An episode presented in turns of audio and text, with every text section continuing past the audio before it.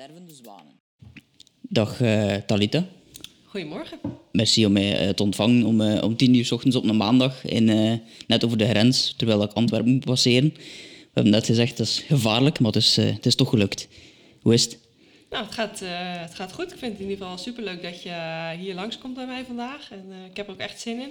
Maar ook, ja, het gaat eigenlijk wel goed. En ben dus, benieuwd naar vandaag. ja, dit is waarschijnlijk een vraag die je al vaak gekregen hebt de, de voorbije jaren. Hoe gaat het? Want uh, er is wel wat gepasseerd natuurlijk. ja, er is uh, zeker wel wat gepasseerd. Ja. ja, ja. Uh, hoogtepunten en daarna wel veel dieptepunten. En dan weer terug een hoogtepuntje. En het is een beetje een kwakkelende lijn geweest. Ja. er valt altijd voldoende te vertellen over, over Talita. Dat is wel het minste wat we kunnen zeggen op dat vlak. Dus dat, is ook wel dat is ook mooi. Um, ja, het is voor uh, iedereen een, een, rare periode geweest, denk ik, uh, als topsporter uh, sowieso. de coronaperiode voor u, hoe is die gelopen?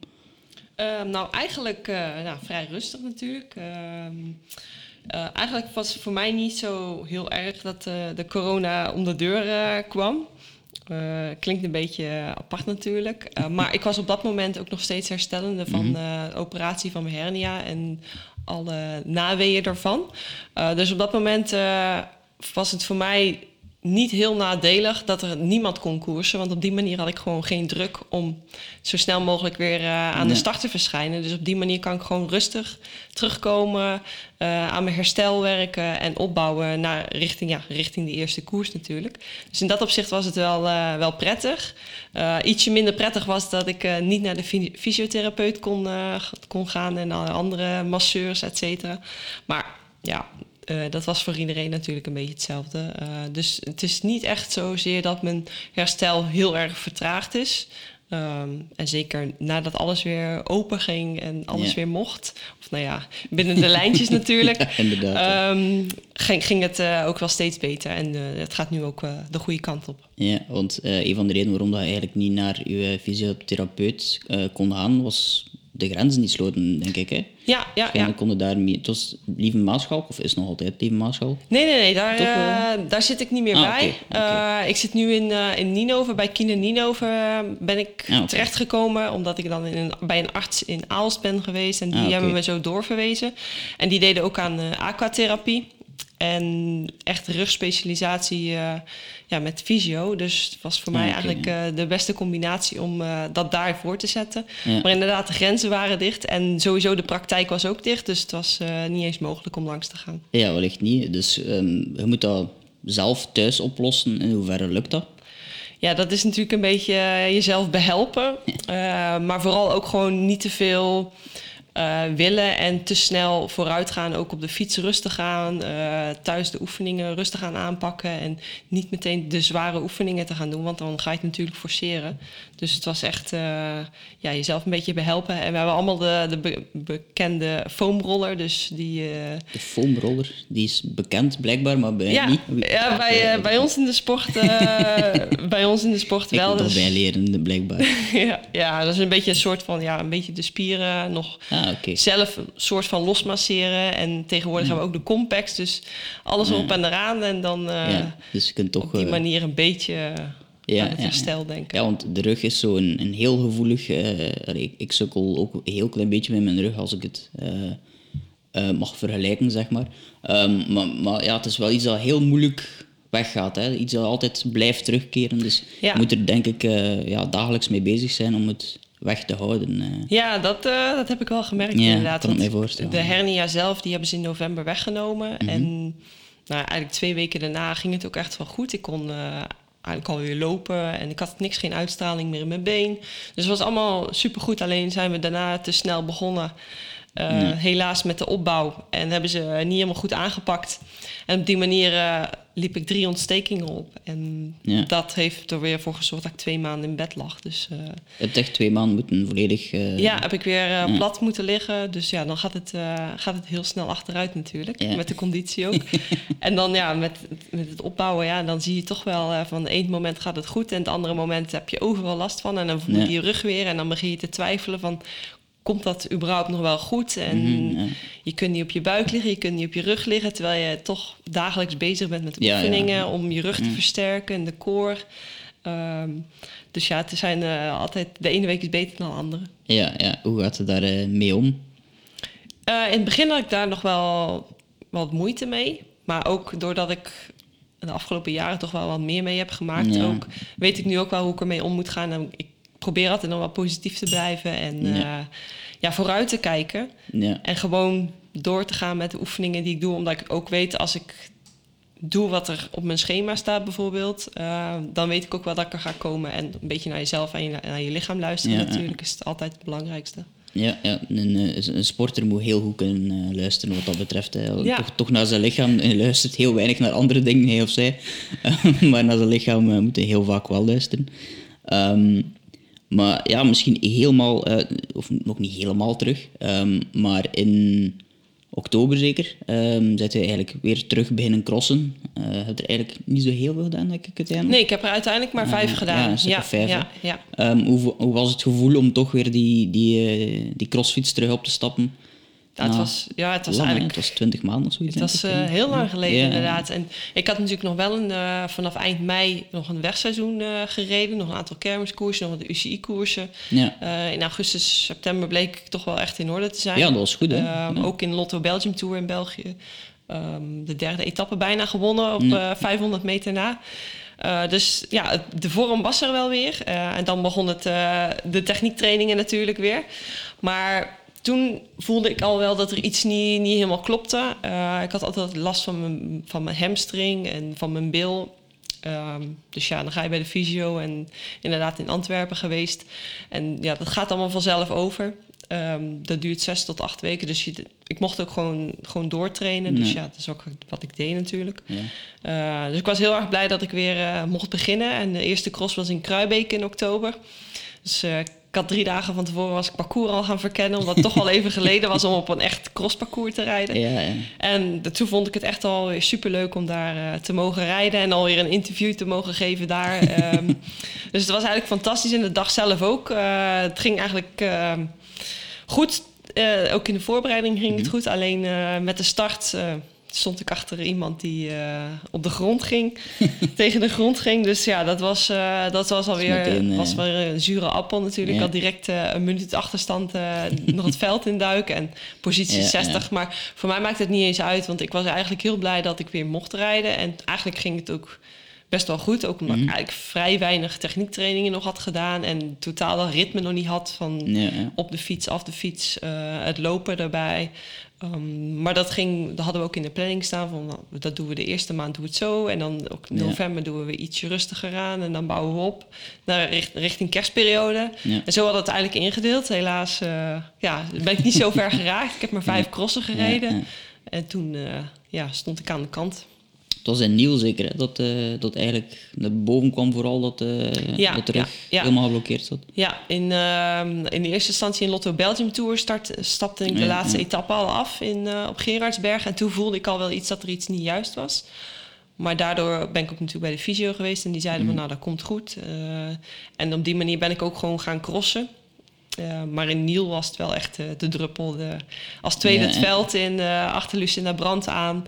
En Ja. dan de zandbak in en niet meer kunnen lopen. En, ja. Ja. Ik weet niet hoe ik dat die wedstrijd nog uit heb gereden... en nog een zesde of zevende plek heb behaald. Ja, want ik, Of misschien vijfde, ik weet het niet eens Ik, meer. ik was ook bezig met, met ehm, de research te doen en dan las ik inderdaad dat je heel veel pijn had na de meet, dat je bijna niet meer van je fiets kon Ja. stappen, blijkbaar. Maar dan keek ik in de uitslag en dan zag ik dat zevende waard. Ik, wat? Ja, dat is dan toch echt op heel veel karakter gedaan. En eh, ik moet zeggen, op de fiets, als ik aan het fietsen was, had ik er minder last van. Want op de een of andere manier, eh, Ja, door die flexie in mijn rug, werden mijn wervels een beetje van elkaar afgehaald. En dat toch nog een beetje de ruimte. Maar op het moment dat ik moest staan eh, of gaan zitten, dan, dan kwam er niks meer uit mijn benen. Of uit mijn rug eigenlijk. Ehm, dus het fietsen ging nog eh, ja, naar behoren. Eh, maar inderdaad, na de finish was het, was het over. Ja. Dan, eh, dan moet je... Ja, eh, toen heb je eigenlijk moeten eh, een operatie ook ondergaan. Is dat, dat is redelijk snel gebeurd, waarschijnlijk die beslissing om te zeggen van we nemen geen risico meer, wetende dat er al een aantal dingen gebeurd zijn in het verleden om het... Ja, dat niet terug... Allee, we waren net goed bezig, laat me zeggen, dat niet weer helemaal zo naar beneden vallen. Ik veronderstel dat dat er ook mee te maken heeft dat je dan meteen die beslissing maakt. Of? Ja, na Niel hebben we ook, eh, zijn we eigenlijk direct naar de, naar de dokter Ja. geweest. In Antwerpen was dat, eh, dokter Milieu. En die zei ook van, we gaan, of dit ziet er echt niet goed uit. Eh, ik snap ook niet dat alle fysio's en andere artsen niks hebben gezien, want dit is echt een serieuze hernia. Ehm, en ik begon dat ook echt te voelen, want mijn, mijn voet, voet wilde al niet meer mee. En dus Ja, het was echt eh, serieus. ja, Ehm, we hebben toen eerst besloten om eh, een epidurale te nemen. In zo'n epidurale injectie. Eh, dus die hebben ze er eigenlijk direct al een paar dagen na de koers, of een week na, de koers, hebben ze die ja, erin gezet. En dan hadden we afgesproken met de arts, nou, is het binnen een week niet beter?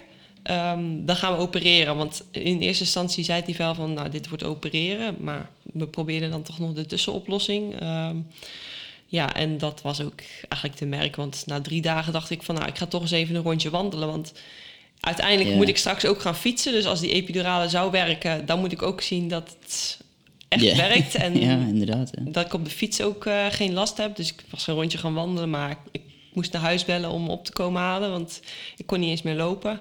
Eh, Ja. toch nog op die fiets gestapt om te zien. Nou ja, weet je, ja, ik probeer. Want dan zit ik in. Dat was de, de lekkerste houding eigenlijk, omdat ik dan Ja. het minste last had. Eh. Dus ik was wel gaan fietsen, maar ja, je moest. Me, je moest me wel helpen om daarna van de fiets af te halen. Want die fiets die lag zo schuin. Dat kan ook niet de bedoeling zijn. Dat was niet de bedoeling. En toen had ik echt wel zoiets van: oké, ik weet het nu zeker. We gaan, eh, we gaan direct opereren. En inderdaad, de dag of de week erop eh, ja, kwam ik terug bij de arts en ik zei: Nou ja, eh, graag opereer mij. En de dag erna werd ik geopereerd. Dus dat ging Ja. echt dan in een, heel, in een sneltreinvaart. En ik wist ook van: het is niet alleen maar voor mijn fietscarrière later. Mm. Ehm, maar ook voor mijn dagelijks comfort, leven. ja, en, want ik voelde dat mijn been het niet meer deed. Ja, dan, dat wil je niet. Je bent 26 jaar en Ja, en je hoort dat je misschien de rest van je leven eh, ja, absoluut, een voet hebt die niet meer meewerkt. Of ja, dan is ook sowieso je carrière om zeep. ja want dat is, dat is zoiets dat heel veel mensen vergeten als het over topsporters gaat. Men heeft het dan heel vaak over een blessure. Maar dat is niet gewoon iemand die enkel sport, hè. die moet daar Nee. ook dagelijks mee. Ja, we hebben, Die moeten het ook dagelijks... En, en ook eh, na de carrière, als je heel veel wielrenners spreekt die van alles gebroken hebben, achteraf, eh, hebben die er ook nog last van. eh, dat is niet zomaar weg. Dus inderdaad, je comfort als mens, om het dan maar zo te zijn, klinkt zo heel vreemd eigenlijk. Ja, ja, ja. Maar het is wel, het is wel waar Het is zo, natuurlijk. hè? hè. Dus, Dus- de, pro- de, de sportcarrière die blijft niet duren natuurlijk. Nee, nee, inderdaad. Er komt nog die, een heel leven daarna, daarna ja. zeg maar. Ja, dus het was ook gewoon wel de beste optie eh, om direct te opereren. En ook echt, toen ik wakker werd na de operatie, dacht ik van... Wow, mijn been, ik voel hem Ja, weer ja, zoals ja, hij zou moeten voelen.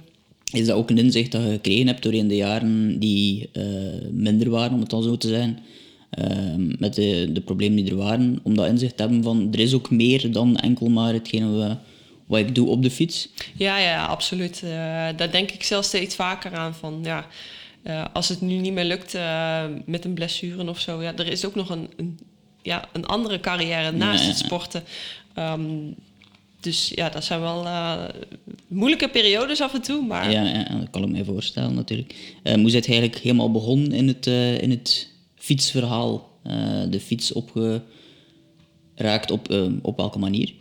ehm, eigenlijk door een schoolproject eh, hier... eh, Ik al veel gehoord, maar via een schoolproject. Ja, ja, ja die, eh, mijn vader is ook leraar op, Ah, op het, op het Zuidwesthoek College hier in Ossendrecht. En daar hebben ze een wielercollege naast de schooluren. En op die manier Ah, eh, ben ik ehm, ook wat gaan fietsen. En mijn vader fietste. En ja, dan ga je een keer mee en, op een hele Ja. oude racefiets. Maar ja, dat was eigenlijk wel het begin. En dan rij je een keer een wedstrijdje hier in de buurt voor de fun. En ja, zo krijg je de, uiteindelijk de les, licentie. Ja, is dat ehm, zoals wij Belgen, maar ik weet niet zeker of dat jij gaat weten wat, dat- wat ik nu ga zeggen, maar een koetvoederen. Da- daar versta ik niks Eh, van. liefde op het eerste gezicht. eh, Ah, ja. de, de Franse versie van eh, Liefde op het eerste gezicht. Was dat bij u ook het geval dan? Of? Nou, nee, dat nog niet heel erg. Want Ja. Ik sportte sowieso heel erg graag. Ik deed eh, eigenlijk van alles. En het fietsen vond ik eigenlijk ook gewoon heel erg leuk Ja. om te doen. Maar ik had nooit zoiets van, ik ga echt wedstrijden rijden. Ja. Want er waren nog andere sporten die je gedaan hebt. Voor, Ja, van alles eigenlijk. En eigenlijk voor het wielrennen ben ik, eh, was ik nog aan tafeltennissen. Ja, dus ja. totaal iets anders. Ja, ja. Maar dat zegt wel, ja, ik was eigenlijk overal wel redelijk goed in. Ja, en ja. Dat is, heel va- dat is heel vaak bij sporters. Hè. Die hebben op, op een of andere manier heel vaak verschillende dingen waarin dat ze goed zijn. Ja, dat heeft natuurlijk met fysiek Ja. talent te maken. Ja. Is er een, ergens een link te vinden tussen tafeltennissen en wielrennen? Of ben ik nu eh, nou, helemaal... niet echt, denk ik. Nee, totaal niet. kan maar zijn dat er ergens een link is die, eh, die te vinden valt. Maar eh, Nee, totaal niet eigenlijk. nee, maar eh, ja, gewoon aan het fietsen geraakt en vond het wel leuk. En dan wedstrijden gaan rijden. En het ging eigenlijk wel heel goed. En zo ga je dan steeds ja, door. Als het, als het goed gaat, dan... Die liefde helpt daarin ook wel, denk ik. Hè? Als, als winnen is leuk of, of dicht eindigen is leuk. Want bij u is het veel winnen geweest natuurlijk ook, denk ik, van in het begin. hè. Ja, eigenlijk wel. Eigenlijk vanaf het moment Ja. dat ik begon met koersen bij de juniorencategorie eh, ging het eigenlijk al heel goed. En ja, ik was natuurlijk, ik snapte helemaal niks van wielrennen. Hè. Ik was altijd de lompste in het peloton. Ik reed altijd langs het peloton heen, eh, de hele dag op kop. Volgende wind. Maar op die manier ben ik denk ik wel eh Ja, ja. beren sterk geworden, om het zo maar te zeggen. En eh, ja, dat heeft me dan er ook een mooie WK-plaats eh, op de vierde stekken in Kopenhagen bezorgd. En zo bij Rabobank binnenge binnengekomen eigenlijk. Ja, denk bij de junior nog Nederlands kampioen tijdrijden geworden, Ja, denk ik. 2012. Ja, ja, zoiets, 2011 ben ja. ik eh, Ja. Nederlands kampioen tijdrijder geworden. Ja. Dus dat is van al dat kopwerken. ja, inderdaad, want dan, dan kun je niet in het wiel gaan zitten natuurlijk. Hè. Ehm, en toen zit hij inderdaad overgestapt, eigenlijk zonder de belofte categorie te doen. Ja, die hebben wij eigenlijk niet. Bij Ah, ons ja, is het eh, junior ja, dames ja, en dan ga je direct juist, over ja. naar belofte ja, elite ja, dames. inderdaad. Ja. Ja. ik ben- ik ging zeggen, er- Remco Evenepoel gedaan, maar ja, inderdaad, er is niet zoveel. En het is nu ondertussen aan het beteren, denk ik, wat, wat dat betreft. Nou ja, je ziet eigenlijk alleen maar op de Europese kampioenschappen en Ja. WK geloof ik. Enkel inderdaad eh, op- op dat ze daar een nog, aparte beloftecategorie hebben. ehm, wat dan eigenlijk heel vreemd is. Van de week Ja. zie je dat dan ook op tv. Ze weten eigenlijk niet dat ze zelf koers moeten maken. Ja, eh, omdat ze altijd meegevoerd worden door de elite-rensters. Dus dat is wel jammer dat dat bij de dames nog niet echt is.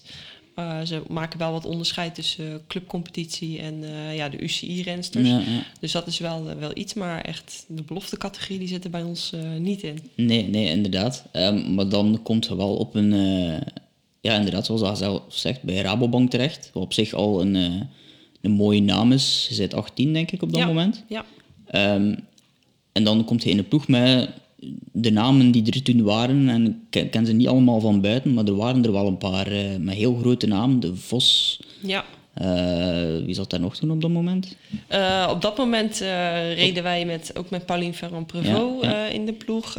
Een Duitse Sarah Duster, die op dat moment Ja, echt wel eh, hoog niveau was. Nog een Russische Tatjana. Ehm, maar we, waren, we reden echt met, met de wereldtop ja, rond absoluut. eigenlijk. En vervolgens kwam Annemiek van Vleuten erbij. En Lisbeth de Vocht zat erbij. En dat zijn allemaal wel eh, de grote namen. ja. Ehm, Is eh, het, op dat moment kleine meisje uit Ossendrecht, of Overijde ondertussen. Het is niet ver van elkaar. Nee, ik ben er net tussen gereden. Dus het is nog niet, inderdaad. Ehm, maar is het niet geïntimideerd of toch zoiets van, oh, dit zijn allemaal toch grote namen, ik ken die toch van op televisie of van in eh, boekjes misschien? Of, Ja, het was, wel, eh, het was wel spannend. Ja. Zeker omdat ik ook nog eigenlijk nog niet heel veel van de koers begreep, Ja, ehm, was het voor mij wel eh, ja, iets speciaal. En het was eigenlijk gewoon vanaf dat moment leren, leren, leren. En ik denk ook wel, ik weet wel eigenlijk wel zeker dat ik op die manier echt wel goed heb geleerd en echt stappen heb gemaakt. En dat is ook echt wel te zien. ja, het is een spoedcursus die je moet doen, denk ik. Maar als je daar ja, niet de, de kwaliteiten of niet de, de motivatie voor hebt, dan lukt dat ook niet. Dan gaat Nee. je misschien er net onderdoor, omdat je denkt van, ja, maar ja, hoe, hoe ga ik dit allemaal doen met al die Ja, toppers? ja ik, ik, ik werd ook wel echt wel heel goed begeleid hoor. Ook Ja. vanuit de ploeg hadden we een trainster, Wilma Franke, ehm, waar ik eigenlijk nog steeds bij zit. Ehm, en ja, we hadden een ploegarts, we hadden de juiste mensen om ons heen, de verzorgers. Eh, Dus eigenlijk was voor ons alles eh, goed geregeld. En dat Ja. maakt het ook dat het gewoon dat je, geen, dat je nergens over na hoeft te denken. Ja, ja. En dat je gewoon je ding moet gaan doen. Ja, ja. En- Want dat, dat verandert ook veel, denk ik. Hè. Eh, Op dat moment is dat de eerste keer dat je er professioneel mee bezig bent. Dus dat is ook allemaal inderdaad, zoals dat zelf zegt, er wordt voor u gedacht eh, over praktische dingen. Ja, Dus Ja, en, en al het materiaal, daar hoef je allemaal geen zorgen over te maken. Nee. Want het materiaal is in orde, kledij is in orde. Ja, Eh, ja. Eigenlijk, ja, je, je gaat naar de wedstrijd toe of naar je training toe en eh, Ja. je, je voert hem uit. En dan, eh, de realiteit is dat dat nog altijd in, in bepaalde ploegen in het vrouwenwielrennen niet altijd het geval is. Hè, wat dat- dat betreft. Het is nu al veel gebeterd, denk ik. Maar voor hetzelfde geld, ja, kom je als 18-jarige, wat dat heel vaak het geval zou zijn, in, in een minder situatie terecht. En, Ja, absoluut. Dat zijn eh, wel eh, hele mooie kansen die ja, je ja, ja, absoluut. Ja. eh, krijgt. En ja, het is ook, ik, ik zat ook echt in, in een van de betere absoluut, omgevingen hè. natuurlijk. Ja, het is dat. Eh, dus het is ook wel jammer dat Rabobank dan natuurlijk gestopt is na vijf jaar. ja. Want het was echt wel een goede, eigenlijk een opleiding voor mij, echt naar de top toe. Ja, ja, dat kan ik me voorstellen. Ehm, want ja, zijn dat dan voorbeelden ook? Iemand als Marianne Vos, ik denk een, een meisje die op de fiets stapt en geen fan is van Marianne Vos, zou die nog bestaan? Maar eh, ja, dat, ook wel een, een voorbeeld denk ik voor u als je daar... Ja, absoluut. Ja. Ja. Ja, ja, maar je kijkt sowieso op naar Ja, alle grote namen en absoluut. ze eigenlijk sowieso naar de, al die rensters, omdat je Ja. als jong puppy eigenlijk eh, daar, daar terecht komt. En nou ja, wat ik zeg, ik had geen verstand van koers eigenlijk. Ehm, Dus dat je dan dat allemaal mee kunt maken van zo dichtbij, om te zien wat die er allemaal voor doen en hoe dat zij iets aanpakken, is dat wel heel erg mooi. Ja, waarschijnlijk uh, leren. Echt een leerschool. Ja, is eh, steel met de ogen, om het zo te zeggen. Ja. Want je lag ook af en toe met haar op de kamer, hè, met, met Marianne Vos. Ja, ja, we lagen eigenlijk, lag eigenlijk altijd met iedereen eh, wel op de kamer. Ja, met oké, Een zo. rouleersysteem. Ja, ja, oké, zo. wel.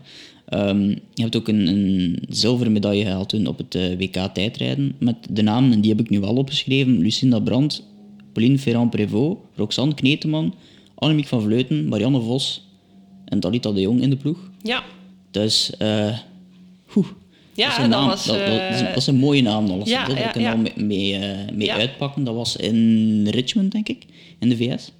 nee, daar waren we Of, derde. Wij ah, zijn tweede geworden in...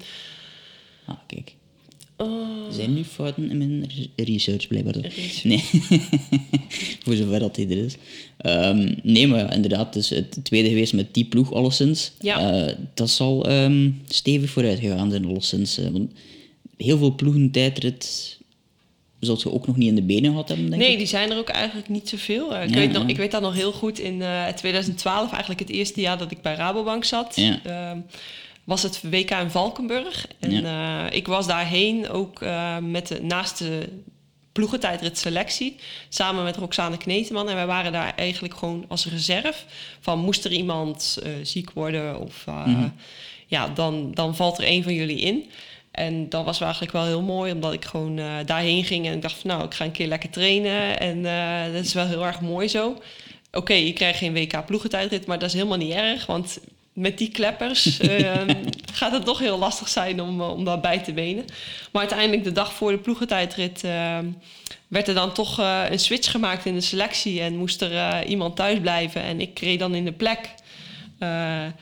Dus dat was wel heel Dat was eigenlijk speciaal. niet de bedoeling dat hij ging mee. Nee, ik Ah, was oké, helemaal niet de bedoeling dat ik Ah. mee ging rijden. En, eh, maar toch die, eh, die dag ervoor te horen gekregen van... nou, we gaan switchen en jij rijdt, Talita.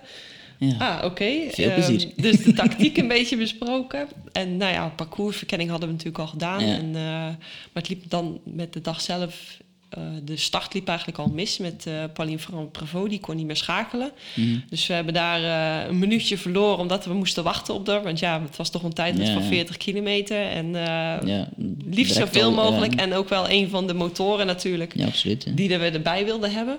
Dus daar hebben we gewacht. En dan na vier, vijf kilometer kwam de rotonde. En daar gingen Paulien en Iris Lappendel tegen de grond. En toen was het van, ja, jullie moeten nu door. Toen was het wel zoiets van, ja, ik moet nu samen met Marianne Vos... met Annemiek van Vleuten en Tatjana, de Russische... Ja, moet, ja. Ik, eh, moet ik mee, want ik moet mee finishen. Ja, dus dat was wel iets van, mm, slik. Eh, maar uiteindelijk heb ik het goed gedaan. En natuurlijk hebben we op een bepaald moment gezegd... Talita, jij slaat even een vijftal beurten over of zo. En dan... eh, want ja, je moet die Kouberg mee op. Ja, En uiteindelijk ging dat eigenlijk heel goed. Eh, ja. De Kouberg kwam ik als tweede boven, geloof ik. Dus dat was netjes. Dat was, eh, dat was Dus dat was wel eh, een hele mooie ervaring. En daarna, inderdaad, daarna zag ik ook wel dat ik een van de vaste waardes werd in de, in de ploegentijdritten. Ja, ja. Uh, ook omdat ik heel veel rust geef op de fiets eigenlijk. En in zo'n treintje ja, is toch wel belangrijk dat, je, dat er een, een rustig iemand tussen zit. Ook qua En fietsbeweging. puur, en, puur qua karakter? Of, of hoe moet ik dat zien? De rust op de fiets, wat moet ik me daarbij voorstellen? Ja, op de een of andere manier zit ik zo rustig en relaxed op mijn fiets dat ik, dat ik blijkbaar geen signalen geef van ik heb stress of. Ah, eh, ja, ja. ja, dus Ja, want echt het mentale ook. Natuurlijk kon ik ook hard fietsen, want uiteindelijk moet je wel bijblijven. Eh, dus ik deed ook mijn goede kopbeurten. Daar niet van, maar eh, ja, ik was toch een vaste waarde in de ploegentijdrit. Ja, ja. Dat is eh, de zwaarste discipline, zegt altijd eh, zegt iedereen toch. Is dat effectief zo zwaar als eh, de mensen zijn? En, Ja, dat is, Ja. ja, dat is afzien tot, tot, Tot aan het gaatje. Ja, tot aan het gaatje. Dat is wel de zwaarste discipline, maar ik vind dat ook wel een van de mooiste disciplines. Dus ja, ja, het is wel heel erg jammer dat dat nu niet meer is. Ja, ze hebben nu zo op de EK iets geprobeerd met die mixed relays. Ja. En, en ik heb het Zijn ze vorig jaar denk kunnen, ik begonnen op het WK, Ja, maar dat eh, is niet, echt een, een, een en dat is geen succes, doorbraak, eh, nee, nee. nee, nee, Want bij ons, eh, de Belgen, die hebben zichzelf in de volledig in de vernieling gereden. Dus- Ja, er lag er Dus, eentje eh, ja, eh, slecht dus- bij geloof ik. Ja, ja, dus het is nog niet, eh, niet helemaal op punt wat dat betreft. Nee, want ja, het is, het is natuurlijk een ploegentijdrit. Dat is makkelijker, iets makkelijker om te trainen dan dat jij rensters of renners van drie verschillende ploegen bijeen plukt. Ja, die kunnen ja. niet samen trainen. Nee, en nee, dat is eigenlijk wel een. Ja, het is een puntje. teamprestatie die je, die je moet kunnen doen. En Ja. Dat is niet eenvoudig in het, in, eh, in het wielrennen. Want iedereen, het is een, het is, iedereen zit in een team, maar je zit allemaal altijd individueel bezig natuurlijk. Ja, Dus, eh, want ik herinner mij ook Tom Boon, die, eh, die heeft ooit, en ik denk zelfs dat dat op het WK in Valkenburg ook was, eh, het WK tijdrijden met de ploeg gewonnen. En die zegt nu nog altijd dat dat een van zijn, zijn mooiste overwinningen is. Terwijl ja, Ja. die heeft ja alles heeft gewonnen. genoeg. Meerdere keren gewoon eh, alles. Eh, dus ja, dat zegt wel iets over wat, eh, dat de mensen in het peloton daarvan eh, waarde aanhechten uiteindelijk. Ja. Hè. Ja. ja. Ehm, daarna, eh, dat is 2012, eh, eigenlijk zit je dan pas het veld ingestapt. Eh, nog later zelfs. Want ik Ja, ja, ben inderdaad, nog later, hè. 2000, ja, 14 of zo waarschijnlijk, hè. 2013, in december, was ik zo twee KMU-crossen gaan rijden. En eh, de eerste hier in Huibergen werd ik tweede. En de volgende in Amersfoort won ik. Dus eh, dat was allemaal wel leuk. En toen kreeg ik eh, bondscoach Johan Lammert aan de Mm. telefoon. Die zei van, nou, ga je mee naar Namen? Ik dacht, nou ja, leuk toch? Een wereldbeker in Namen. Ehm, maar ja, ik had nog niet, ik had een zelf gekochte fiets en er was eh, ja, een wat goedkopere groep erop. En ik, ja, ik had, Ja, ik had nog niet zoveel ervaring met Ja. echte crossparcoursen, zou ik maar zeggen. De naam, ik, ik, ik ga elk jaar naar naam eh, voor mijn werkgever, voor Galazzo. En eh, ik, ik ken daar het parcours. Als je daar maar gewoon eh, zonder idee naartoe gaat, dan eh Ja, ja, verschiet ja. je wel, denk Ik ik. had het waarschijnlijk wel een keer op tv gezien, maar in echt is het toch iets heel anders. Want eh, de verkenning, ik weet het nog wel heel goed. Ik stond eh, ergens bovenop een klim en ik dacht, hoe moet ik hier in vredesnaam naar beneden? Ik stond gewoon echt Ja, te huilen, tranen in mijn ogen van, nou dit ga ik echt niet Daar doen. En dan komen de eh. renses voorbij en... Ja, oké, ik ga het toch maar proberen. En inderdaad, uiteindelijk in de wedstrijd denk je daar niet meer over na. En het ging Nee. eigenlijk nog, eh, nog vrij goed. En eh, op die manier mee, mocht ik mee naar Heusden Zolder. En dan een mooi NK gereden. En dan was Ja. het wereldkampioenschap hier in, op dit moment nu mijn achtertuin in Hoge Heide. Ja, ja, inderdaad. hè. 2014, eh, waar Marianne won. En eh, ik als, ja. Nummer 7 zeker? ik was achtste geworden, ja. Ja, ja. Of En, ja, achtste. eh, voor haar haar zevende titel. Ja, voor eh, haar zevende titel en ik eh, een achtste eh, plek voor mijn eerste WK. Eigenlijk zonder ervaring en zonder verwachtingen. En het was gewoon superleuk om thuispubliek eh, Ja, waarschijnlijk. te rijden. ja. En eh, dat was wel eh, het punt van, ik van, nou, ik ga, ik ga door met crossen, denk ik. Ja, ja, ja. Het gaat ja. eigenlijk wel goed. Ja, als je dat een goed gevoel hebt, dan, eh, dan Ja. kun je daar inderdaad wel... Heb je dan specifiek ook bepaalde trainingen daar naartoe moeten... Of Eh, dingen moeten veranderen in je programma? Want ik kan mij voorstellen, als je de winter cross plots, dat dat wel iets verandert aan hetgeen wat je in, eh, in het jaar doet. Ja, ehm, nou in principe bleef bij mij mijn wegseizoen voorop staan. Ja, en ja, dan eh, heb ik gewoon 2014 ook op de weg gereden. Ja. En dan was de bedoeling om dan ook weer die winter te gaan crossen, 2014, 2015. Maar dat, dat gooi je Ja, ook wat route ja. in te eten, omdat ik in, eh, Ponferrada op het WK mijn eh, sleutelbeen brak. Ehm, dus da- dat jaar heb ik dan niet gecrossed. En dan vervolgens eh, in mei 2015 teruggekomen op de Ja. weg. En eigenlijk heel goed, eh, heel goed en heel sterk gereden. Ook op de Kouberg, de koningin-etappe van Bruls Ladies Tour gewonnen. Ja. Ehm, een beste jongere klassement. Eigenlijk was ik daar echt wel eh, op, op hoog niveau. Ja. En op die manier ben ik dan ook het veld natuurlijk ingegaan. Wat ook resulteerde uiteindelijk in hele mooie truien begin Ja. januari. Ja, ja, absoluut. Dus, absoluut. eh, ik, ik ging het nog vragen, heeft die, die stap naar het veld dan ook een betere renster gemaakt? Als ik zie dat die resultaten ook nog een, een stapje hoger gegaan zijn het jaar daarna of de jaren daarna. Ja, ik denk wel dat het elkaar sowieso, het, het helpt elkaar sowieso. Ehm, natuurlijk die de explosiviteit die je in het veld eh, nodig hebt, kun je mooi gebruiken in het voorjaar op de weg natuurlijk. Maar ook, ik heb wel een flinke basis nodig en ik Ja. koers ook liefst zo lang mogelijk op de weg. Zodat ik echt eh, de goede vorm kan behouden in die winter. De, dat de basis er is sowieso. Ja, Uh, dus voor mij helpt het wel om elkaar eh, of allebei de disciplines te doen. Maar natuurlijk, eh, op het moment dat je allebei wilt gaan doen, moet je wel eh, een beetje gaan skippen Ja, in je programma. En dat is wat ik, iets, wat, iets wat ik nog niet heel graag doe. Mhm. Uh, Want ik rij ook heel erg graag op de weg. ja. Uh, dus voor mij was cross altijd op de tweede plek wel. Uh, wat eigenlijk wel uh, heel Ja, goed ja. ging dan voor, een, voor een, op een tweede plek te staan. ja inderdaad. En, ja, voorbereidingen, ja, dat was vrij moeilijk, omdat ik dan toch natuurlijk september ook gewoon nog op de weg reed en soms nog een, een wereldkampioenschap uh, meereed. Dus de, cross, de echte cross trainingen, die, ja, die begon ik eigenlijk pas net voor mijn seizoen op, in het veld. Uh, maar ik merkte ook wel dat ik steeds cross per cross beter werd. Hmm. Dus als ik er nu inderdaad op tijd in ga investeren, komt dat er wel. Ja, want jullie... je- Ben jij nu op dit moment bezig met die voorbereiding op het eh veldritseizoen nu? Of, eh, nee, eigenlijk nog niet. nog niet, ik ben nu, ja, uh, nu is waarschijnlijk nog altijd de revalidatie. Ja, ik ben nu wel echt wel eh, eh, echt goed bezig. Ehm, eind, of nee, half september ga ik eh, gewoon op de weg beginnen koersen. Ja. Vandaag rijdt de ploeg Ja, ook eh, de eerste wedstrijd UCI-koers voor hun. Ehm, die sla ik nog even over, want ik vond vandaag eh, ook belangrijk natuurlijk. Nee, ik had dat sowieso op de planning staan om half september te beginnen op de weg. Ja, En aangezien ik dan tot begin november, 3 november, ehm, op de weg ga koersen in Bretagne. Ja, de ploeg heeft mij gewoon nodig om, om overal te mogen rijden natuurlijk. ja, ja, ja. Ehm, dus op dit moment ben ik nog niet bezig met de cross. Dan ben ik echt bezig om eh, de opbouw naar de weg. Ja, dat is mijn typisch Belgische blik om eh, direct naar de cross te vragen. Eh, omdat, ja, ik denk dat heel veel mensen u kennen in België vanuit de cross. Iets meer dan dat ze u kennen van op het wegwielrennen. Ja. Ik heb de indruk dat in, in Nederland de omgekeerde weg is misschien. Ja, eigenlijk Ehm, wel. Ja. En dat die focus niet alleen bij u zo is, maar dat dat in het algemeen zo is. Dat er in Nederland meer focus op de weg Ja. nog steeds ligt dan... eh, Ja, in Nederland zijn er natuurlijk ook eigenlijk maar twee crossen, geloof ik. Eh, vaak is dat veel, in eh, begin oktober in Gieten. En je hebt nog de Nacht van Woerden, geloof ik.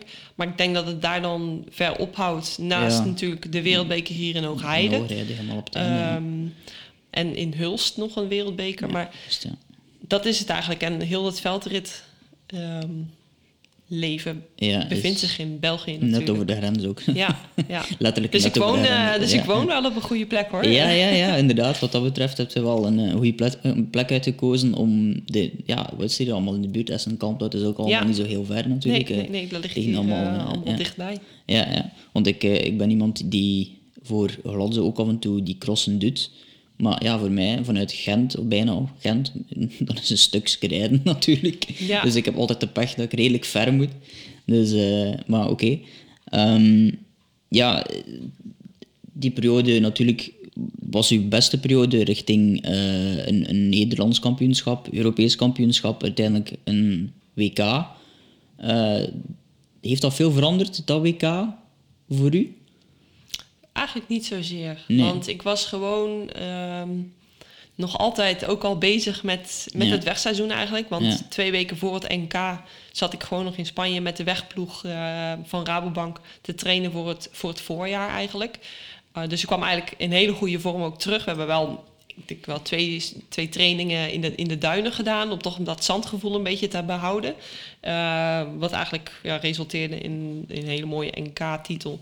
En eh, twee weken later eh, ja, stond ik hier in Hoge. Heide ook aan de, aan de start. En eh, werd ik in mijn Nederlandse trui ook netjes tweede achter Sophie de Boer. Dus dat was wel... ja, ik was gewoon echt in, in bloedvorm natuurlijk. Ja. En ja, de week erop... WK, heel veel mensen hadden mij als favoriet opgeschreven. En dat Ja. hoorde ik wel zo links en rechts voorbij komen. Ehm, maar toch, ik was, er stond dus echt nog zo van in van... ik ga gewoon lekker crossen Ja. en ik zie het wel. En Als, ja, als ik me niet vis, waren ook de jongste van, ehm, van het volledige starters. ja, denk ik was, eh, ik was de jongste, dus eh, Ja, ja. Dat, dat was natuurlijk heel erg mooi. Maar we hebben, ja, ik heb gewoon een hele mooie wedstrijd gereden. En ik, Ja. ik, en ik heb mijn eigen wedstrijd gereden, ook omdat het in het begin eh, wat fout liep. Maar dat is misschien ook alleen maar in mijn voordeel geweest, omdat ik dan echt de focus op mezelf heb moeten leggen. En eh, Ja.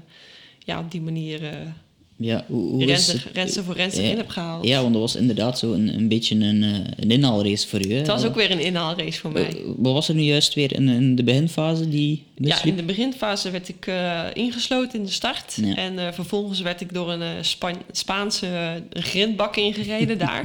Dus positie 30, 35 moest ik weer Ja. van terugkomen. Maar op die manier heb ik denk ik wel gewoon mijn eigen wedstrijd gereden. En Mhm. Geprobeerd om zoveel mogelijk rensters in, eh, in te halen. En uiteindelijk heb ik ze allemaal ingehaald. ja. ehm, maar hij zegt zelf, die, die wereldtitel op zich heeft niet zo heel veel veranderd. Eh, Nee. in de zin dat het, het, het verhaal van de sponsors die er dan bij komen kijken of meer ergens naartoe moeten voor een of andere eh, interview, podcast, wie weet. of dat, dat, is dat eigenlijk ook meegevallen? Heeft dat dan ook te maken, ik kan mij voorstellen, dat was bij ons, zou dat in België onmogelijk geweest zijn om daar redelijk, allee, hoe moet ik het zeggen, eh, hetzelfde regime te kunnen aanhouden, dat zou in België bijvoorbeeld al niet mogelijk zijn. Wij zijn natuurlijk Ja. altijd het zot, maar... Het viel eigenlijk goed mee. Toch, en ja. ja, je moet ook wel eh, een keer nee zeggen natuurlijk. Dus Ja.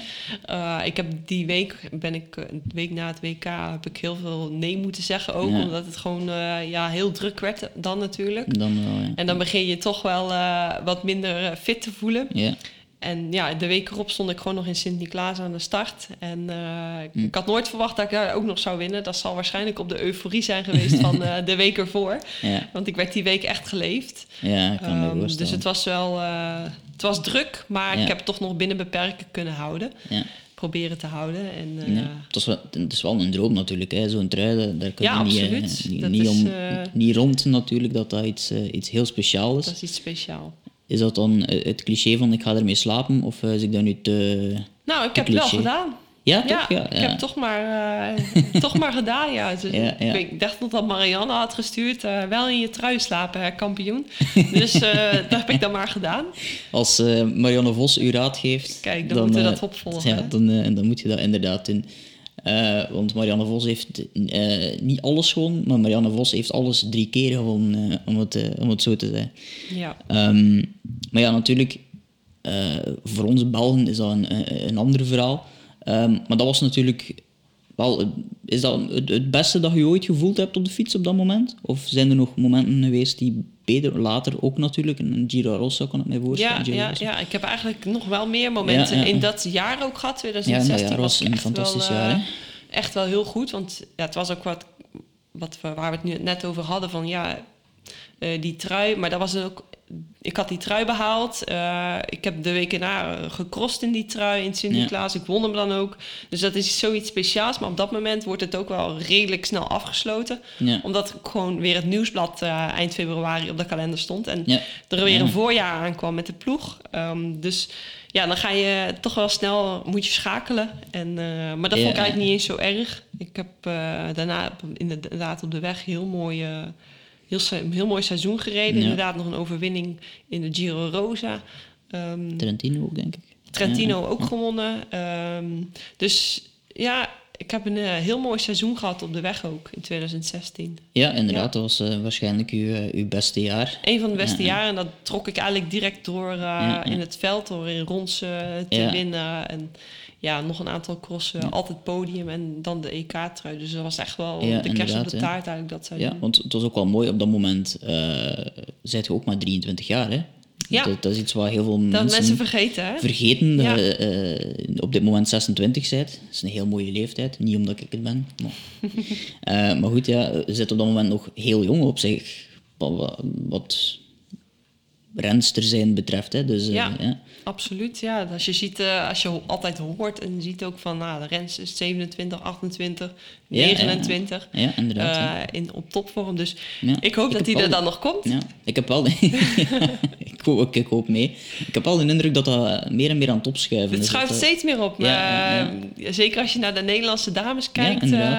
Daar net ook, als een. Annemiek van Vleuten en Marianne die nog serieus mee, mee kan. Ja, En, ja. Dus eh, die ervaring eh, die helpt na- natuurlijk Absoluut. nog altijd. Maar ja, iemand als eh, ja, ja, Annemiek van Vleuten is wel straf natuurlijk. Die is altijd al top geweest.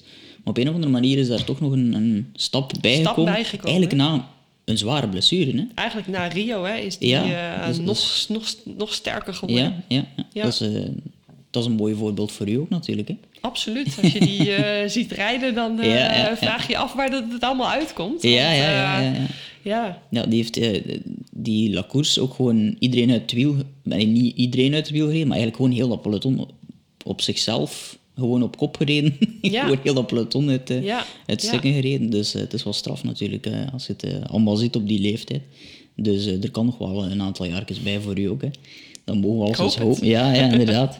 Ehm, want eigenlijk, ja, na dat topjaar is het misschien ja, net helemaal naar beneden gegaan door, door Ja. omstandigheden. Ja, ja, ja, helaas eh, ook hier eh, in Hoogheide naast Ja, mooie dingen meegemaakt te hebben. Ja. eh, inderdaad was ik de, natuurlijk, het was 2017, de week voor het WK, dat ik mijn titel moest verdedigen. Ja, lag ik hier tegen de grond en een spierscheur. En uiteindelijk is dat nog wel relatief eh, snel eh, Ja. genezen. Alleen, eh, ja, dat jaar is helemaal misgelopen. Ja, ja. Ehm, omdat ik ook eigenlijk niet de tijd heb gehad om echt voldoende nog op de basis te trainen. En, want ja, je ligt er toch uit en een spierscheur, ja, dat is niet... Bij de ene is dat sneller genezen als bij de ander. Ja, en spieren, ehm, eh, dat kun je niet, kunt hè. daar niet voor iedereen bepalen natuurlijk. Nee. En dat jaar is dus een beetje in de soep gelopen. Uiteindelijk nog wel hele mooie wedstrijden gereden hoor, daar niet van. En nog goede resultaten behaald. Ehm, maar dat heeft mijn lijf dat jaar wel helemaal uitgevrongen. Ja, Ja. inderdaad. Eh, en toen, dus net dan dat ook overgestapt bent naar een nieuw team, Ja. dat eigenlijk ehm, Ja. voor een groot deel rond u gebouwd was, denk ik, voor Ja. de, de wegploeg. Dat was de bedoeling, ja. Ja, en dat was inderdaad eh, de bedoeling. Ehm, is dat ook de druk die daarmee te maken heeft, of is dat, is was het gewoon iets, iets compleet fysiek dat... dat Ja, uiteindelijk was het gewoon mijn fysiek ehm, ja, wat achterbleef. Omdat ik niet de Ja. middelen had en de rust had om eh, ja. daar rustig aan te werken. En dat is wel, dat is wel jammer geweest. Ehm, ik werkte ook met een andere trainer samen. En die werkte eigenlijk alleen met mannen. En daarin zie je toch wel het verschil tussen... eh, ja, als je een mannelijke renner bent of een, of een dame... ehm, ik had gewoon meer rust nodig. En ik heb gewoon op de verkeerde momenten hard moeten trainen. En dat heeft uiteindelijk mijn lijf uitgevrongen. Dus, het heeft eh, heel lang geduurd voor er een soort diagnose, diagnose, was ja. over wat het juist was. Ik kan me Ja. voorstellen dat die periode wel heel erg frustrerend moet geweest zijn. Dat een nieuwe vloek, vloeken bijleert op dat moment. Ja, het was wel lastig inderdaad. Want ja. ik klaagde eigenlijk vanaf het voorjaar al van mijn benen. Het zijn betonblokken, zo, zo hard staan die spieren. Eh, niemand wist er raad mee. Ik kwam bij de fysio, ik kwam bij de masseur, maar, maar niks hielp. er. Mhm. Ehm, dan ga je bij, een andere arts en die zegt dit en de ander zegt dat. En je weet het op de duur niet meer. Ehm, dus ja, je, je gaat ook maar door natuurlijk. Ja, ja. Ehm, dus dat was wel, eh, wel lastig inderdaad. om ook om het zelf een beetje uit te zoeken. ja inderdaad. Ja. Omdat ik dat, natuurlijk was ik eh, bij Rabobank was alles geregeld voor je. Ja. En eh, ja, je moest maar alleen maar de ploeg, ploegarts te bellen en alles Mhm. werd geregeld voor je. En nu moet je het toch, toch een beetje zelf uitzoeken. En ja, uiteindelijk eh, is dat gewoon een rampjaar geworden. Ja, Eh. Maar toen bleek achteraf dat ik eh Pfeiffer had gehad. Ehm, Mhm. En op de verkeerde momenten had Ja, hard moeten trainen. hadden we trainen ook. Ehm, en het, uiteindelijk was de diagnose non-functional overreach. Ja, die hebben Dat we... Even kijken, want ik heb dan, ben dan het jaar erop, in 2018, weer naar een andere ploeg gegaan. Naar Experza Foodlogics, Ja. ook een Belgische ploeg. Ehm, en daar ben ik eigenlijk direct al moeten gaan crossen op 1 januari. ehm, terwijl ik eigenlijk nog tot november ja, rust had. ja, ja. Omdat ik aan het herstellen was natuurlijk van, eh, van het slechte jaar. En we merkten ook, ik merkte vooral dat ik gewoon niet vooruit te branden was. En eh, de eerste week in Baal, nou, dat was gewoon, eh, nou, ik had- maakte daar ook wel een flinke val. Eh, werd ik nog wel veertiende, maar dat was niet het, het gevoel wat ik normaal had. het Mhm. goede gevoel. De week erop in Leuven werd ik tweede en ik had nog een NK gereden met een vijfde plek. Dus dat daar zag je het niet echt aan, aan de resultaten. Maar voor mezelf voelde ik dat het niet goed zat. En dat zagen we dus ook echt wel in de voorjaarsklassiekers. Dat, ik, heb eigenlijk geen koers uitgereden, volgens mij enkel Gent-Wevelgem. Ja. Ehm, tot het moment dat ik echt heb gezegd, samen met mijn trainster Wilma Frank op dat moment weer gelukkig, van ja, maar hier moet iets aan de hand zijn. En toen hebben we inderdaad zijn we bij eh, de VUB in Brussel eh, terecht geraakt, waar ze echt non-functional eh, overreaching tests doen. En nou ja, eh, dat bleek dat ik dat dan ook had. Ja. Wat moet ik me daar eigenlijk bij voorstellen, bij die diagnose? Eigenlijk ben je overtraind, Ja, om het simpel dat te is zeggen. eigenlijk heel simpel. je herstelt ja. gewoon niet meer van je, van je ja, dingen die je doet, van de trainingen die je doet, van de prikkels die je krijgt. Hoe valt dat op te lossen? Eh, door te rusten. En eh, ja, heel veel rust in eerste is instantie natuurlijk. maar ja. Ja, ehm, maar dan daarna ook geleidelijk aan, dus heel erg rustig die opbouw. Uiteindelijk heeft het bij mij ook bijna een jaar geduurd Ja, voordat ik eh, hersteld was. Want ik deed onder drie maanden deed ik een nieuwe test. En je zag dan steeds beterschap. De tweede test was al beter dan de eerste. Ja. Ehm, maar dan zie je dat je in die hoge zones nog niet herstelt. En Ja. dan de derde test denk je van nou, ik ben er klaar voor. En toen had ik eh, een aantal weken thuis veel stress. En toch gingen de trainingen goed. En toch komt er dan toch uit die test dat je nog niet belastbaar bent. Ja. Ja. Dus dan valt dat weer tegen. Maar gelukkig de, de vierde test eh, in april heeft toch bewezen Ja, dat het uiteindelijk dat toch ik eh, eh, belastbaar was. ja, Dus- de, de goede richting uiteindelijk weer, eh, Ja. weer uitging. Ehm, hoe belangrijk is uw omgeving op dat moment om zoiets zeg maar, te ondersteunen? Want een sporter die thuis zit en moet rusten op zich is al niet het leukste. Nee. Die niet mag koersen, nog minder leuk denk ik. Ehm, hoe, gaat, hoe, hoe waart je zelf op dat moment en, en hoe gaat de mensen rond u Nou, op dat moment was ik, ehm, zat ik er zo doorheen, omdat, er de, omdat ze mij ook gewoon niet geloofden dat, Ja, ik, ja. eh, dat ik overtraind was. Eh, en dat je daar rust voor nodig hebt. Ik heb dat jaar ook gewoon in juni mijn eh, contract op, opgezegd. Ja, Eh, want ik kon daar niet meer aan. Daar krijg ik alleen maar stress van. Ja, en zeker als men, niet, minder, als men toch niet gelooft. Mm. Ja, sorry, dan hoef ik er niks meer van, van te weten. Ehm, dan doe ik het op mijn eigen manier. En Mhm. op die manier ben ik dan ook uiteindelijk ook teruggekomen. Maar ja, je merkt wel dat je heel erg veel steun nodig hebt, Mhm. die momenten. Want ja, je kunt niks doen, je mag niks doen. En ik weet wel dat mijn vader zei, ja, maar ga toch een keer een rondje wandelen of ga een keer een rondje fietsen. Ja, maar ik mag niet. ik, moet ik moet rusten. En, Ja, maar dan word je toch niet moe van? Ja, maar op dat moment mocht ik dat gewoon echt niet. Nee, En nee, nee. Ehm, dan zie je toch wel dat je veel, dat je veel mensen nodig hebt die eh, toch een beetje op blijven beuren. Want ik, op dat moment heb ik ook echt mijn fiets aan de haak willen hangen. Want ik wilde echt niet meer fietsen. Ik vond het echt niet meer leuk. Ja, dat kan ik mij voorstellen. Als je een bepaald niveau Gehaald had. gehaald hebt en, en stapt op die fiets en het is een heel ander niveau, dat dat confronterend dat is. behoorlijk confronterend. Ja. Ja, en zeker, eh, ja, je moet naar je lijf luisteren. En als mensen dan niet naar jou willen luisteren als persoon, Ja. dan is dat heel erg moeilijk. Ja, en er is dan ja, een soort gebrek aan vertrouwen Ja. in jezelf, maar als dat dan ook nog vanuit de ploeg komt, maakt het dat ook nog een stuk moeilijker. En als atleet is het heel belangrijk om vertrouwen te hebben. Ja, absoluut. ja, je hebt alle steun nodig, eh, anders ga je er ook niet geraken.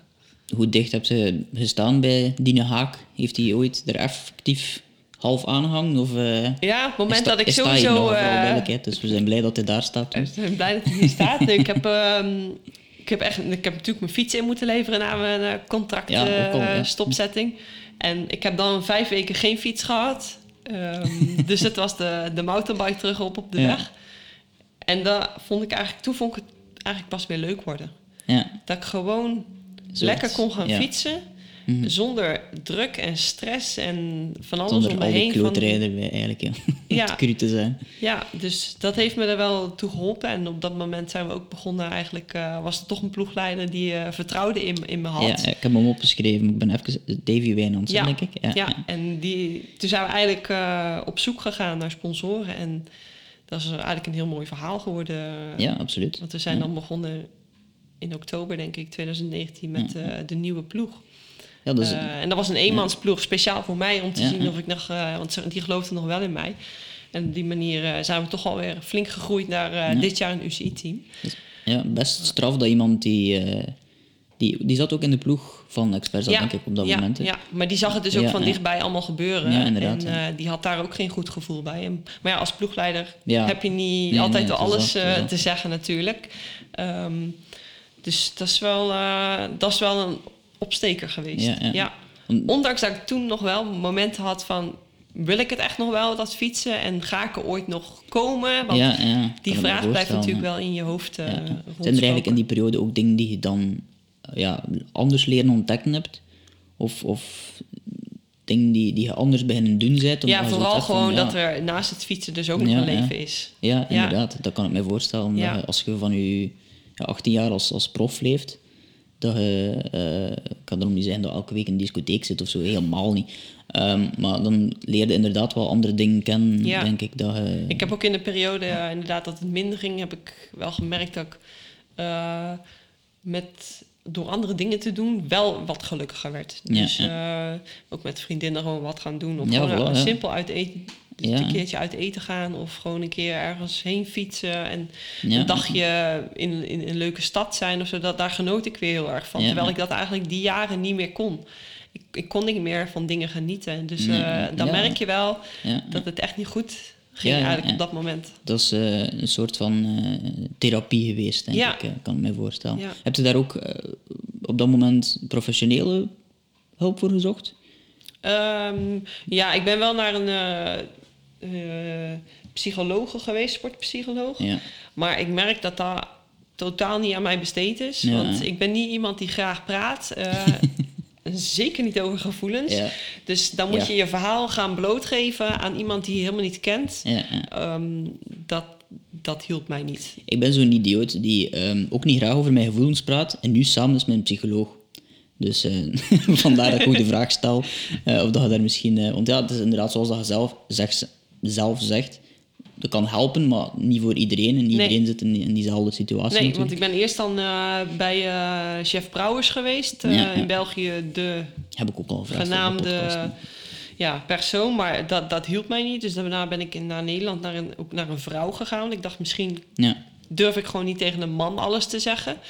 Eh, misschien tegen een vrouw wel, omdat ja, mijn trainster Wilma Franke, die was ook een, ja, een vrouw. En daarmee Ja, kan ik over alles spreken. Dus misschien dan vrouw-vrouw. Maar uiteindelijk heb ik daar toch, eh, heb ik daar toch niks mee gehad. En Ja, ja, ben ik gewoon nee, met, dat wel, samen ja. met mijn trainster heb ik heel veel goede gesprekken ook kunnen hebben. En met mijn ouders en mijn eigen omgeving. En op die manier ben ik er eigenlijk zelf eh, uitgekrabbeld. Ja, dat hoeft natuurlijk niet altijd de professionele kant te Nee, zijn. hè. nee. Ehm, het is natuurlijk wel goed dat je iemand hebt die nog in je gelooft, die in dat, die ploeg ook wil opzetten. Ehm, hoe belangrijk is zij geweest in heel dat proces? Heel belangrijk, veronderstel ik. Maar Ja, Eh, Ja. eigenlijk wel. Die heeft gewoon alles, eh, Ja. alles van heel dichtbij meegemaakt. En eigenlijk, er zijn niet veel mensen die dit hebben meegemaakt van dichtbij. Dus die, ziet ook iedere, die heeft iedere stap gezien. Hoe, slecht het, wa- hoe slecht het ging met mij. Hoe, eh, in wat voor ja, verschillende periodes ik heb gezeten. Ja, ja. De ene week beter als de andere. Die heeft, die heeft alles zo dichtbij meegemaakt. En gezien als er weer een, iets positiefs was, kwam op mijn pad. Dan zag hij mij ook helemaal opbeuren eigenlijk. ja. Ehm, dus als je zoiets van dichtbij meemaakt, dan weet je echt wel ja, inderdaad. hoe je ja. daarmee verder moet omgaan. Het is ook wel straf voor iemand om, om zijn nek uit te steken, zeg maar. Ja, toch een, een ploeg oprichten voor iemand is, is Ja. niet evident. Sponsors gaan zoeken en zo. Dat is eh, heel veel geloof eh, in, in u hebben. Ja, Het is klein gestart. Ik denk voor een stuk uit uw eigen vraag ook. Niet, niet direct het grote... eh, nee, we zijn gewoon inderdaad gewoon rustig begonnen. En dat was ook eigenlijk mijn idee van... als ik weer terug ga koersen, dan ga ik wel bij de club koersen. Dat ik gewoon weer Ja. plezier heb om te gaan fietsen. En dan ga ik er wel naast werken. Ehm, maar inderdaad, zo zijn we begonnen rustig aan. En eh, ze hebben me alle, alle tijd gegeven, de nieuwe ploeg, ehm, de nieuwe sponsoren. Dus dat was wel heel erg fijn. ja, En op die manier, het het heeft natuurlijk langer geduurd dan iedereen had gehoopt. Met Ja. die, die derde en die vierde test van die uh, Ja, ja, ja, ja. overtreenheidstesten. Maar uiteindelijk kwam ik daar wel weer goed uit. En eh, de eerste wedstrijd die ik dan ook reed, eh, stond ik direct op het podium. Dus ik denk dat ik dat wel veel goed heeft gemaakt. Ja, ja, dat kan ik me wel voorstellen. Dat dat dan toch zo... Ja, het zal toch wel ergens een, een soort van vraagteken zijn. Ook al heb je veel vertrouwen in, in, in een persoon. Tuurlijk. Dus, eh, Dat blijft, hè? Want Ja, ja, het is, tuurlijk, het is ja. gewoon een lichaam. En Ja, eh, ja. je werkt niet met robots. Ja. nee, nee, nee, dat zou heel makkelijk zijn in, eh, in de sport. Zelfs gewoon ook kunnen aanduiden, daar ligt het probleem. Dat zou heel makkelijk zijn, maar de Ja, realiteit dat zou is mij al heel veel geholpen hebben dan. Ja, ja inderdaad. Ehm, maar ondertussen is die ploeg onder 13 renners, denk ik, of rensters moet ik zeggen. Ja, ja, ja. Ondertussen eh, sterk. Ja, Chevrolet Dus, eh, Cycling eh, is toch wel... ja, Dus- toch grote stappen gemaakt van eh, eind de winter, oktober eh, 2018 eh, naar 2019 Ja. natuurlijk, waar ik dan nog als enige renster Ja. reed. En uiteindelijk nog een, een extra renster, Sarah Mustonen. Eh, daar hebben we natuurlijk, omdat we clubteam waren, hebben we eigenlijk alleen maar kermiskoersen gereden. Ja. Daarna zijn we vanaf augustus gaan samenwerken met Multum Accountants Ladies eh, team. Waardoor we eh, toch UCI-koersen konden rijden. Ja. En dat heeft dan ook gezorgd dat ik Eronde Gemse Pijl heb gereden bijvoorbeeld. En eh, Lotto Belgium Tour met hen. Mhm. Dus dat maakte wel dingen ook in hun wakker van, nou ja, weet je... Misschien moeten we een volgende stap gaan doen. Ja. Eh, want we ja. weten dat Talita graag op de weg rijdt ook. En Ja. ook op de, de weg nodig heeft voor de cross, maar Ja. ook andersom. Mhm. En eh, ja, de dromen waren bij iedereen groot. En eh, zo zijn wij in 2020 een UCI-team geworden. Ja, en dat is Met een, 13 rensters. Ja, inderdaad, dat is wel, wel mooi. En ook voor de eerste keer met Demi, Ja. de zus, erbij. Ja, En ik zie meteen uw, eh, uw glimlach en eh, uw gezicht oplichten. Dus ik denk dat dat een positieve ervaring is. ja Dat het is, eh, de laatste jaren heb ik al, al vaker gedacht van misschien moeten we samen in een ploeg. Want ik denk Ja. dat het ons echt sterker maakt Mhm. om samen in de ploeg te rijden. Maar het was altijd een beetje de kant van nee, Dat is liever niet. de aarde eigenlijk. Ja, liever niet. Eh, natuurlijk haar goed recht, eh, absoluut. En waarom was dat? Of, Nou, gewoon, ik denk dat ze zich daar prettiger bij voelde. Ja. Dat ze gewoon eh, de eigen weg kon gaan Ja, en niet naast mij moest staan, zeg maar. Ehm, maar nu ook Demi reed bij Lotte Sudan en daar Mhm. heeft ze ook wel wat problemen gehad qua blessures en al. En, ehm, ja, want zij heeft er ook een tijdje uit gelegen. hè? ja, ze heeft er ook een dik jaar uitgelegen, iets meer zelfs. En eh, ja, ze wilde heel graag nog steeds eh, koersen en Mhm. ze had ook echt het geloof van, nou, dat gaat goed komen. Dus toen hebben we er ook eh, Ja. bij in de ploeg genomen. En, eh, Ja, dat is wel, wel leuk waarschijnlijk om nu ja, samen... We hebben waarschijnlijk nog niet samen een koers We hebben nog niet samen gekoerst. Ja, alleen wel, een paar keer samen getraind van, de- Ja, van het weekend nog. Maar ehm, ja, dat is natuurlijk ja, door het gekende verhaal van eh, corona. Hè. En eh, allebei Corona. geblesseerd. Dus eh, Ja, we kwamen, al- moesten allebei nog opbouwen. Dus, dus we hadden de- sowieso niet in het voorjaar. ja, de direct zusjes eh, gekoerst. hadden veel gemeenschappelijk wat dat betreft. Ja. Maar ik kan me wel voorstellen dat je dan ook wel een soort van extra steun bij elkaar vindt. Ook, ja, dat is echt, je- sinds het laatste Ja. jaar is dat alleen maar beter geworden eigenlijk. Ja. Ja, want ja, je, je maakt toch op zich een beetje hetzelfde mee, denk ik. Of heel veel hetzelfde zelfs. Dus eh, ik kan wel eh, voorstellen dat dat een vertrouwenspersoon of zo is eh, op een bepaald punt. Ehm, ik vraag altijd op het einde van mijn podcast ehm, de toekomst. Hoe wat mag ik u toewensen naar, naar de toekomst? Eh, de komende weken, maanden, jaren, zo zeg ik het altijd. Dus ik ga het nu ook zo doen. Ja, vooral, eh, vooral een goede gezondheid, hè? Ja, ja, ja, want ik denk dat dat gewoon eh, Ja. het belangrijkste is ook. Ja. Want het fietsen aan zich vind ik echt weer superleuk. En ik doe iedere training met plezier. En het maakt me niet uit hoe zwaar dat die training is. Als ik zie dat ik blokjes moet doen, dan kijk ik er al naar uit. Ehm, dus ik vind het fietsen vind ik echt weer heel erg leuk. Mhm. Alleen hoop ik gewoon dat de gezondheid ja, goed blijft gaan. En dat we allebei ook, eh, niet alleen ik, maar mijn zus ook, eh, ja, fit zijn. En lekker ons ding kunnen doen. Zonder dat we altijd weer eh, moet, Ja, op die ja. bank moeten gaan zitten. Omdat we net iets te veel hebben gedaan. Dus dat is wel het belangrijkste. En ja, ik denk als uiteindelijk als alles goed gaat, dan komt de rest vanzelf toch. Ja, ja, absoluut. Dus heel mooi Meer kunnen om, we niet doen. We doen ons best en ja, dat doen we keihard iedere dag. Dus daar moeten we dan op vertrouwen. Hè? Ja, inderdaad. Want eh, je moet inderdaad elke dag ermee bezig zijn. Er staat hier in de living ook een fiets die net achter de camera staat. Ja, Ehm, dus ze zit er ook wel dagelijks... eh, dit is een Wahoo eigenlijk, zie ik. eh. ik wist eigenlijk niet wat het was. Bij ons is het heel veel eh tax, denk ik. ja. En eh, Wahoo is een Nederlands systeem, denk ik. het is gewoon een, eh, of, ander, eh, eh, een ah, ander merk, het is een ander een- bedrijf. ja. Het komt eigenlijk op Het hetzelfde komt neer, allemaal denk op ik. hetzelfde neer, ja. Oké, zo wat.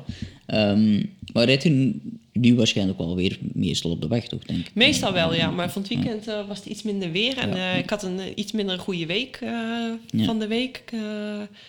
Eh, wat meer eh, last in de rug gehad. Eh, maar ja, dat is ook omdat ik natuurlijk zwaardere trainingen heb Ja, gehad. Dat hoort er allemaal bij Dus dat hoort er allemaal bij. Dus ik heb vandaag, gisteren ook even de fiets op, de, op de Wahoo gezet. En lekker op Swift even losgefietst. Ja, ja, En ja. ja, zo meteen gaan we even kijken of het droog blijft of niet. Anders klim ik er toch weer op. ja, ja, ja. Ik vind het normaal niet erg om buiten in de regen te rijden. Dat vind ik mij helemaal niet erg eigenlijk. Maar als je zo iedere dag je fiets moet gaan poetsen, wordt het ietsje minder leuk. Dat is het vooral. Hè. Ik, denk, ik, eh, ik rijd niet zo heel veel met de fiets, maar elke keer als ik met de fiets rijd, denk ik, oh nee, ik moet die fiets kuisen. Dat is het, min, Dat is het minst leuke, ja. het minst leuke van, van, eh, van heel het verhaal. Ehm, maar ja, ik ga het u ook eh, toewensen, hetzelfde wat je net zegt.